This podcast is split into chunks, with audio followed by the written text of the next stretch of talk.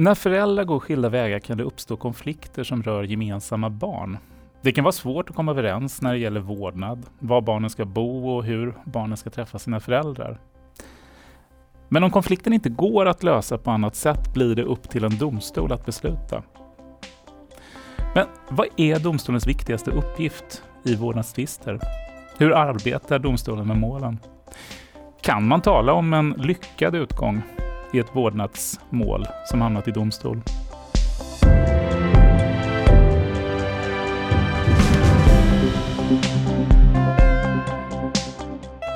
Det här avsnittet av Domstolspodden handlar om familjemål och med oss i studion finns två domare med stor kunskap och erfarenhet på området. Jag säger varmt välkommen till Domstolspodden Marie-Louise Åhlén, domare på Södertörns tingsrätt. Tack. Trevligt att du vill vara med idag. Ja, men jättetrevligt. Angeläget ämne. Och varmt välkommen till Domstolspodden Björn Skånsberg, domare på Solna tingsrätt. Tack så mycket. Kul att du vill vara med och Ja, prata. Mm. Eh, jag tänker, vi, vi ska prata om familjemål eh, i Domstolspodden idag. Eh, för att komma in i ämnet så tänker jag att det blir naturligt att börja med hur, hur hanteras familjemål i domstol, Marie-Louise? Ja, det som typiskt sett händer är att en förälder vänder sig till domstol för att få ett beslut som kan gälla vårdnad, boende eller umgänge. Mm. Och eh, då får vi en skrift där föräldrarna förklarat vad den vill. Och eh, det tingsrätten gör då är att ta kontakt med den andra föräldern och höra vad den har för synpunkter. Och kalla till ett första inledande möte för att Mm. prata med föräldrarna och träffa dem på plats. Mm. Och det vi gör på mötet där är dels att höra lite närmare vad är man överens om, vad är man inte överens om och förbereda en eh, huvudförhandling, en rättegång som folk säger mest så småningom. Men en jätteviktig uppgift också på det här första mötet är att se om vi kan få föräldrarna att komma överens om någonting istället när det gäller barnen. Mm. Ibland kan det vara så att föräldrarna faktiskt kommer överens för det här mötet och då är målet klart hos oss. Eller så kan det vara så att föräldrarna kommer överens om någonting som gäller för några månader framåt i alla fall. Mm. Man kan prova ett visst umgänge eller att barnet bor hos den ena föräldern en tid eller så. Mm. Och då ses vi igen för att följa upp. Hur gick det nu med den här överenskommelsen? Mm. Hur ska vi gå vidare? Om vi inte eh, får en överenskommelse mellan föräldrarna så har vi så småningom en huvudförhandling. Och då har föräldrarna också fått chans att föra fram vilken bevisning de vill ha i målet.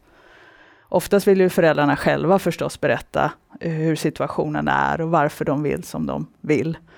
Men det kan också höras eh, vittnen. Eller finnas skriftlig bevisning av olika, olika slag. Utredningar från familjerätten. Ja, precis. Eller, Vad, vad, vad kan det vara för typ av, av bevisning? Det låter ju... Ja, dels kan det vara så att man har en del skriftlig bevisning. Mm.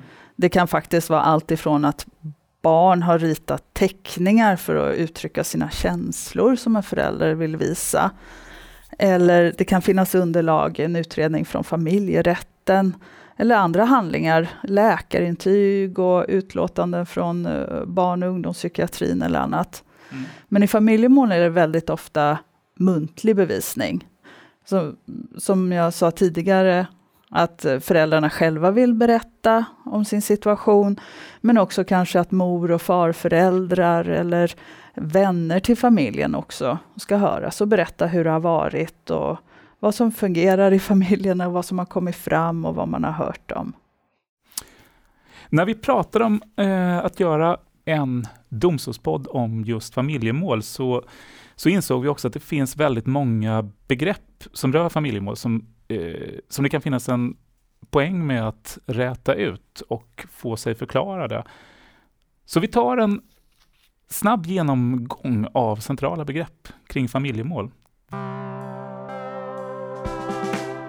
Vi börjar med vårdnad, Marie-Louise. Ja, den som är vårdnadshavare ansvarar för barnets personliga förhållanden och ska se till barnets behov av omvårdnad, trygghet och god fostran. Vi brukar säga att vårdnaden är den juridiska bestämmanderätten över barnet. Och I praktiken innebär det att det är vårdnadshavaren som fattar beslut om folkbokföring, skolval, pass, beslut inom sjukvård och så. Och man kan ha gemensam vårdnad om man är två personer som delar på vårdnaden. Eller att en förälder är ensam vårdnadshavare. Boende. Björn? Ja, om det nu blir på det sättet att föräldrarna ska ha gemensam vårdnad, antingen för att de är överens eller för att domstolen tycker att det är det bästa för barnet, då kan det finnas ett behov av att besluta om hos vem av föräldrarna barnet ska ha, som vi säger, sitt stadigvarande boende. Det vill säga hos vilken förälder barnet i huvudsak ska, ska bo. Och då kan ju barnet ha umgänge med den andra föräldern.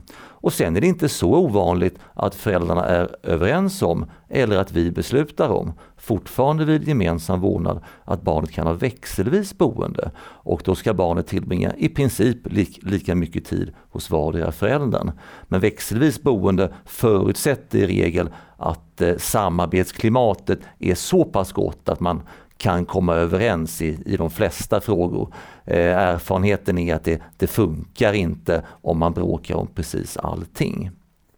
Eh, och vi brukar också, de flesta nog överens om att eh, växelvis boende i allmänhet inte lämpar sig för riktigt små barn. Det blir för, för flängigt helt enkelt. Umgänge, Marie-Louise? Som Björn också var inne på så har barnet rätt till ett umgänge, alltså att umgås med en förälder som det inte bor tillsammans med. Och umgänget är en rättighet för barnet, inte föräldern. Umgängesstöd, Marie-Louise? Ja, ibland är det så att barnet kan ha behov av att en person som eh, ja, som socialtjänsten, familjerätten brukar utse, som är med vid umgänget, och ofta sker ett sådant umgänge med stöd i en umgängesstödslokal. Och där finns också andra barn och föräldrar och personal med. Skäl för umgängesstöd kan vara att barnet inte har träffat föräldern på lång tid, eller att det tidigare i kontakten mellan barnet och föräldrar kanske fanns olika problem. Det kan ha varit tidigare missbruk eller, eller andra saker som gör att barnet behöver få bygga upp en ny relation till föräldern. Det är tänkt att umgänget inom rimlig tid ska kunna övergå till ett vanligt umgänge, så det är en tillfällig insats, umgängesstöd. Snabbupplysning, Björn?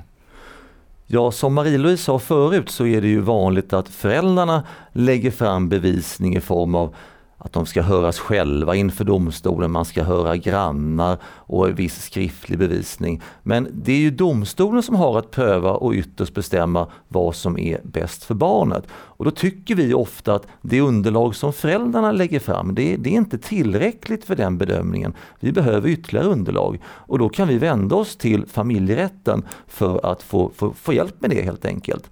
Och eh, ibland sker det i form av så kallade snabbupplysningar. Det är när föräldrarna begär att tingsrätten här och nu så fort som möjligt ska bestämma vad som ska gälla fram till dess att vi dömer i målet. Då kan vi fatta ett som det heter interimistiskt beslut ett beslut som då, där vi bestämmer vad ska gälla här och nu. Och inför ett sådant beslut kan vi ta in snabbupplysningar från familjerätten. Och det innebär inte så mycket mer än att familjerätten redovisar vad man har för kännedom om familjen sedan tidigare och om barnen är, är, är tillräckligt stora så, så pratar man med barnen också. Eh, när vi sedan blickar framåt och, och eh, ska försöka närma oss ett avgörande, då kan vi ta in mer omfattande utredning, begära in det från familjerätten. Då sker det i form av en vårdnadsboende och eller umgängesutredning. Och då blir det ett mer omfattande underlag där också familjerätten i regel uttrycker sin åsikt om vad som är bäst för barnet. Rättshjälp Marie-Louise? I mål om vårdnad, boende och umgänge så betalar normalt parterna själva för rättegångskostnaderna. Och rättegångskostnader är normalt sett kostnader för ombud om man tar hjälp av en jurist. Den som har låg inkomst kan ibland få hjälp av staten att betala de här kostnaderna och det kallas för rättshjälp. När de här målen, familjemålen kommer till domstol, hur, eh, Vad, vad, vad är domstolens uppgift? Ja, vår uppgift blir att, att hjälpa föräldrarna genom att fatta beslut i de frågor där de inte kan komma överens. I första hand så vill ju domstolen, och det är för barnets bästa, mm. att föräldrarna ska ta sitt föräldraansvar och själva fatta de här besluten. Och kan de inte det så finns det två vägar. Antingen att vi försöker hjälpa dem att komma överens eller att vi bestämmer där de inte kan göra det. Mm. När, när du säger vi bestämmer, alltså vilka, domstolen i det här läget, vilka är vi? Ja, de här målen avgörs antingen av en juristdomare, mm. en sån som jag som är anställd på domstol, mm. eller av en juristdomare tillsammans med tre nämndemän. Och det är ofta så att föräldrar vill att nämndemän ska delta. De eh, är med och bestämmer och de står för erfarenhet och eh, allmänt kloka synpunkter i de här målen. Du var inne på den här frågan kring barnets, barnets bästa. Det, jag tycker den, den hör man, men vad, vad, Björn, hur, alltså hur, hur gör domstolen för att utgå från barnets bästa? Vad är barnets bästa egentligen? Vi ska ju som i så många andra sammanhang göra en, en, en helhetsbedömning och vi kan ta hänsyn till precis alla tänkbara aspekter. Och beträffande vissa barn så är det ju, är det ju förhållanden av visst slag att ta hänsyn till beträffande andra barn och andra familjer, andra förhållanden. Men lagstiftaren har, har särskilt nämnt några förhållanden som, som lagstiftaren tycker är, är särskilt viktiga för oss att titta på när vi bedömer vad som är bäst för barnet. Och det är risken för att barnet ska utsättas för övergrepp eller bortförande eller annars fara illa på något sätt. Och sen är det också att eh, vi ska ta hänsyn till vad, vad, barnet vill och då ska vi naturligtvis göra det utifrån hur gammalt barnet är. Ju äldre barn desto mer hänsyn ska man ta till den vilja som barnet själv uttrycker. Finns det några gränser? För jag tänker där, ja, ju äldre barnet är, men vad, vad är det för åldersspann vi talar om då? Det finns ju inga gränser som är angivna i lag. Eh, men, men eh, normalt sett så när en, en, en 12-årings egen uppfattning, i vart fall om man kan, kan anta att det är barnets genuina uppfattning, får stor betydelse. Och i viss mån kanske en, en 11-åring och, och, och sen ju, ju yngre barnen är därunder så får naturligtvis mindre och mindre betydelse. Och vad ett, ett, en, en fem 6 åring ger uttryck för får annat än i sällsynta undantagsfall någon, någon som helst betydelse, krasst uttryckt. Och det, det här barnets bästa, jag, det perspektivet, det, det, i grund och botten det ni säger, liksom, att domstolen tar hänsyn till barnets bästa, men är det, vad finns det för garantier att domstolen har, har möjlighet att avgöra vad som är barnets bästa? Det är, det är ju ett jättestort och viktigt begrepp och ändå är det ganska svårt att säga vad som är barnets bästa och man måste titta på varje fall för sig. Och föräldrarna som kommer med olika synpunkter för ju fram att just det jag vill och det jag anser, det är till mitt barns bästa. Och då har föräldrarna ibland helt olika uppfattningar vad som är, är bäst. Och vi får ju titta på alla omständigheter, vad som förs, förs fram i, i målet. Det som ofta blir avgörande och som främst lyfts fram i de här målen, det är att en, en eller båda föräldrarna säger att det är så djupgående samarbetssvårigheter mellan föräldrarna så att de kan inte ha gemensam vårdnad om barnet. Därför att de pratar inte med varandra alls, de är oense om allting och då går det inte att ha gemensam vårdnad. Det kan också vara så att det förs fram att den ena, den ena föräldern är olämplig som vårdnadshavare. Och då handlar det ofta om påståenden om våld och hot, missbruk. Eh, sånt som gör att man tror att den ena föräldern säger att den andra föräldern kan inte ta hand om barnet. Det brister i omsorgsförmåga, det är inte säkert för barnet och så.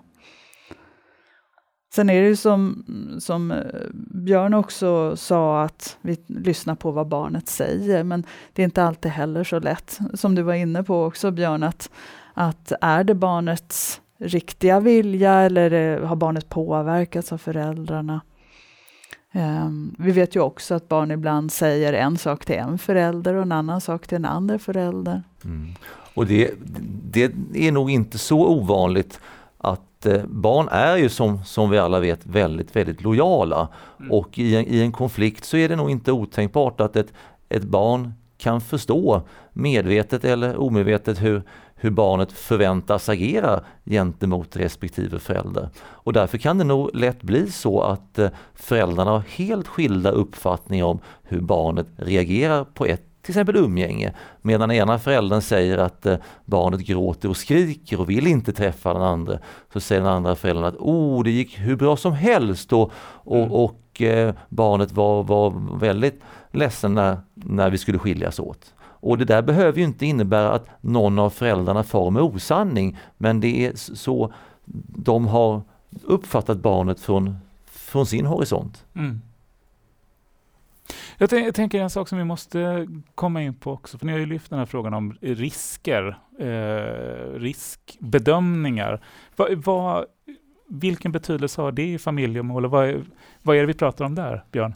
Ja, det där är ju en av, tycker jag, en av de allra svåraste uppgifterna vi har som, i vårt jobb som domare överhuvudtaget.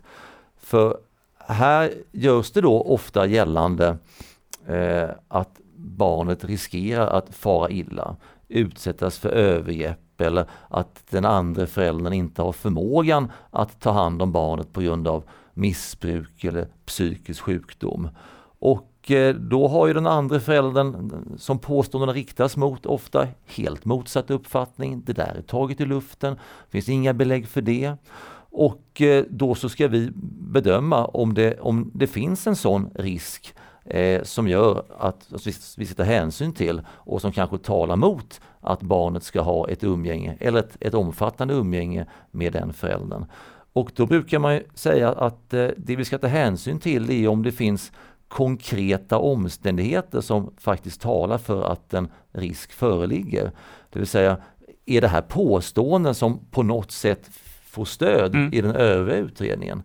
Men, men låt oss säga att de får stöd. Ja, det finns stöd för en alkoholproblematik eller det finns stöd för att den här föräldern tidigare har brukat våld, kanske i en tidigare relation. Mm. Då är nästa fråga i så fall, de förhållandena innebär de per automatik att den föräldern inte kan anses lämplig att utöva umgänge eller ha boendet hos sig. Det inte, behöver ju inte vara självskrivet. Då är det nästa bedömning om man väl kommer fram till att de här konkreta omständigheterna kanske föreligger. Mm. Men hur, hur, gör man som domare i det läget för att kunna göra en bedömning av, är det här, alltså som jag förstår det, är det här eh, sannolikt att det kommer göra att det inte eh, kommer funka med att ha ett umgänge eller boende? Alltså, till syvende och sist så handlar det om att ni ska göra en bedömning som, som får konsekvenser för, för barnet, för föräldrarna. Mm. Vad, vad, är det ni tar fasta på? Hur gör ni det? Vi får, vi får pröva efter bästa förmåga substansen i de här påståendena. Mm. Men det är ingen lätt uppgift. Nej, det är det verkligen inte. Och om man pratar att ut, hela tiden och det som är avgörande för oss, mm. det, det är vad vi tror är barnets bästa. Mm. Och det är framtiden vi försöker titta in i. För det handlar inte om att det ska vara rättvist för föräldrarna till exempel. Det finns ingen sånt, utan vad vi tror är bäst för barnet. Och utgångspunkten och grundtanken är ju att ett barn ska ha en god och nära relation med båda sina föräldrar. Mm. Och sen finns det situationer där det ibland är bättre för barnet att i alla fall en tid faktiskt inte ha någon kontakt alls med en förälder. Och eh, det kan vara så att det, det, går bara att blicka ett halvår framåt eller ett år framåt och då, då får man titta på den tiden. Mm. Och så får man göra en ny prövning eller en ny bedömning längre fram. Jag måste fråga här, för att utifrån det ni berättar nu om, när vi pratar om perspektivet barnets bästa, om man vänder på det för de som eh, kommer till domstolen eh, i familjemål, vad är er erfarenhet där? Har man, Eh, har man en klar bild av vad det är domstolen gör och ska pröva och vilka perspektiv som är, är aktuella? ibland har ju föräldrarna med sig en jurist och den, om den juristen då som är ombud har eh, förklarat för föräldrarna så, så kanske de har en klarare bild av vad domstolen kan bestämma om och, och vad domstolen inte kan bestämma om. Men det kommer också föräldrar som har ganska stora förhoppningar om att vi ska lösa även lite vardagliga, praktiska bekymmer. Som, som var, mm, vad kan det handla om? Ja, som att eh, domstolen ska se till att den andra föräldern ser till att gummistövlarna följer med varje gång vid överlämning eller lösa problem som rör barnvakt vissa, vissa dagar som är svåra att lösa att den andra föräldern kanske inte handlar kläder till barnet, att kläderna, som jag var inne på, lite fastnar hos den ena föräldern hela tiden. Och det är ju inte egentligen så många delar som vi kan bestämma om. Men om föräldrarna kommer överens så är det ju lättare att ta upp även de typerna av frågor. Mm. Och att det finns en överenskommelse om en, hur man ska kommunicera och hur man ska göra med gummistövlarna och massa andra sådana saker. Mm. Kan man komma överens så löser sig väldigt mycket. Mm. Det, det behöver inte alltid vara frågan om, om samarbetssvårigheter eller påståenden om att barnen far illa som, som ställer till praktiska problem. Vad, vad, vad kan det handla mer om? Jag har flera gånger träffat föräldrar som absolut kan ha gemensam vårdnad om mm. barnen och också skulle kunna ha ett växelvist boende, att de bor, barnen bor varannan vecka eller så. Men där en förälder har flyttat till en annan ort och det är långt emellan. Och det ställer till det praktiskt. Mm. Eh, båda föräldrarna vill att barnet ska bo hos dem och sen vet man att umgänget kan ske på huvudsakligen lov och vissa helger men blir mer sällan för att det är långt att åka. Mm. Och då kan det bli så att domstolen faktiskt får besluta vilken ort barnet ska bo på, fast föräldrarna i grunden hade kunnat klara det här mm. jättebra mm. själva. Mm. Ja, och de frågorna kan ju uppstå inte bara när en förälder flyttar till en annan ort utan även när man som föräldrar separerar och man bor i någon av våra städer där det råder brist på bostäder. Det kan faktiskt vara så att båda föräldrarna kanske önskar bo kvar i Liljeholmen men det är, man har inte ekonomiska förutsättningar att, att ordna en bostad till där eller, an, eller möjligheter av annat slag. Utan den andra föräldern kommer helt enkelt att flytta till någonstans i, låt oss säga Storstockholm, långt bort från Liljeholmen. Och då, då kan man inte lösa det på det sätt som man egentligen hade velat lösa det. Kanske att barnen ska kunna komma och gå som de vill. Eh, det funkar inte då. Mm. Det jag funderar på här är också, när det gäller lyckad utgång i, en, i ett familjemål, i en vårdnadstvist. Kan, kan man tala om en lyckad utgång? Som jag ser det så är en lyckad utgång i allra flesta fall om föräldrarna faktiskt kommer överens till slut. Det, är, det ligger absolut i barnets bästa att föräldrarna inte är i konflikt. Barn mår jättedåligt av det och påverkas mm. jättemycket av det. Ja, för det är ju så att om vi dömer, då kan man ju räkna med så är det ju att eh, en förälder är definitivt missnöjd, eventuellt är båda det. Och då är ju risken mycket, mycket större att tvisten fortsätter, talan väcks på nytt och kanske flera gånger om och så pågår det sådär fram till barnet är, är 14-15 år. Om föräldrarna istället kommer överens med en lösning som kanske inte var deras drömlösning men som de ändå kan tycka är okej okay och bra för barnet så är ju vår erfarenhet att, att det finns förutsättningar mycket bättre att den lösningen ska hålla. Mm. Det finns ju olika sätt för oss att hjälpa parterna att komma överens.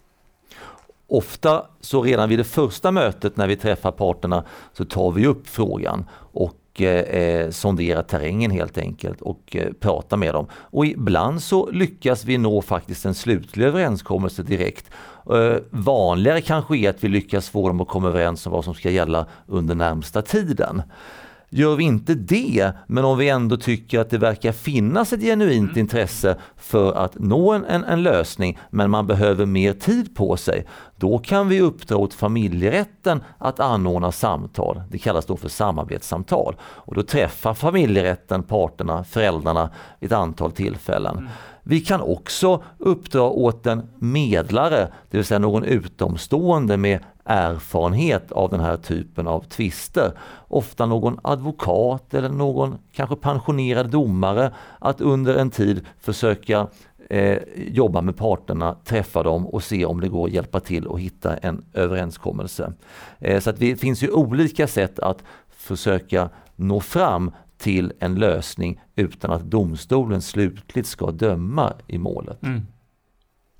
Vi har ju också på Södertörns tingsrätt och numera också på ett stort antal andra tingsrätter eh, en arbetsmetod som kallas för konflikt och försoning. Okej. Okay. Det är jättespännande samarbete faktiskt mellan tingsrätterna och familjerätterna.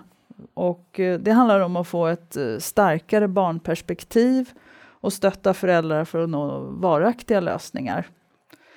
Och eh, det som skiljer den här arbetsmetoden med de andra sätt vi arbetar på är att det är med en eller två familjerätts familjerättssekreterare på sammanträdena på mm. domstolen. Och mellan sammanträdena på domstolen träffar föräldrarna de här familjerättssekreterarna och kan föra resonemang med personer som är utbildade på barn och kan vad barn behöver. Eh, de kan diskutera och prova olika lösningar och eh, få mycket bättre stöd och kunskaper kring barns behov. Eh, metoden betyder att föräldrarna får mer stöttning men också att föräldrarna blir mer aktiva i den här processen än att det är juristerna, ombuden och domstolen som håller på med, med olika diskussioner över huvudena i värsta fall på föräldrarna och barnen. Det här är en, en, ett jättebra arbetssätt. Men har, har, ni sett att det ger resultat? Att det Um, vi har arbetat med modellen ett antal år. Mm. Det är svårt för mig att med säkerhet säga vilket resultat det har gett. Men mm. det vi är ute efter är att föräldrarna ska få en förståelse för vad barnet behöver och också jobba mer långsiktigt och få en varaktig lösning.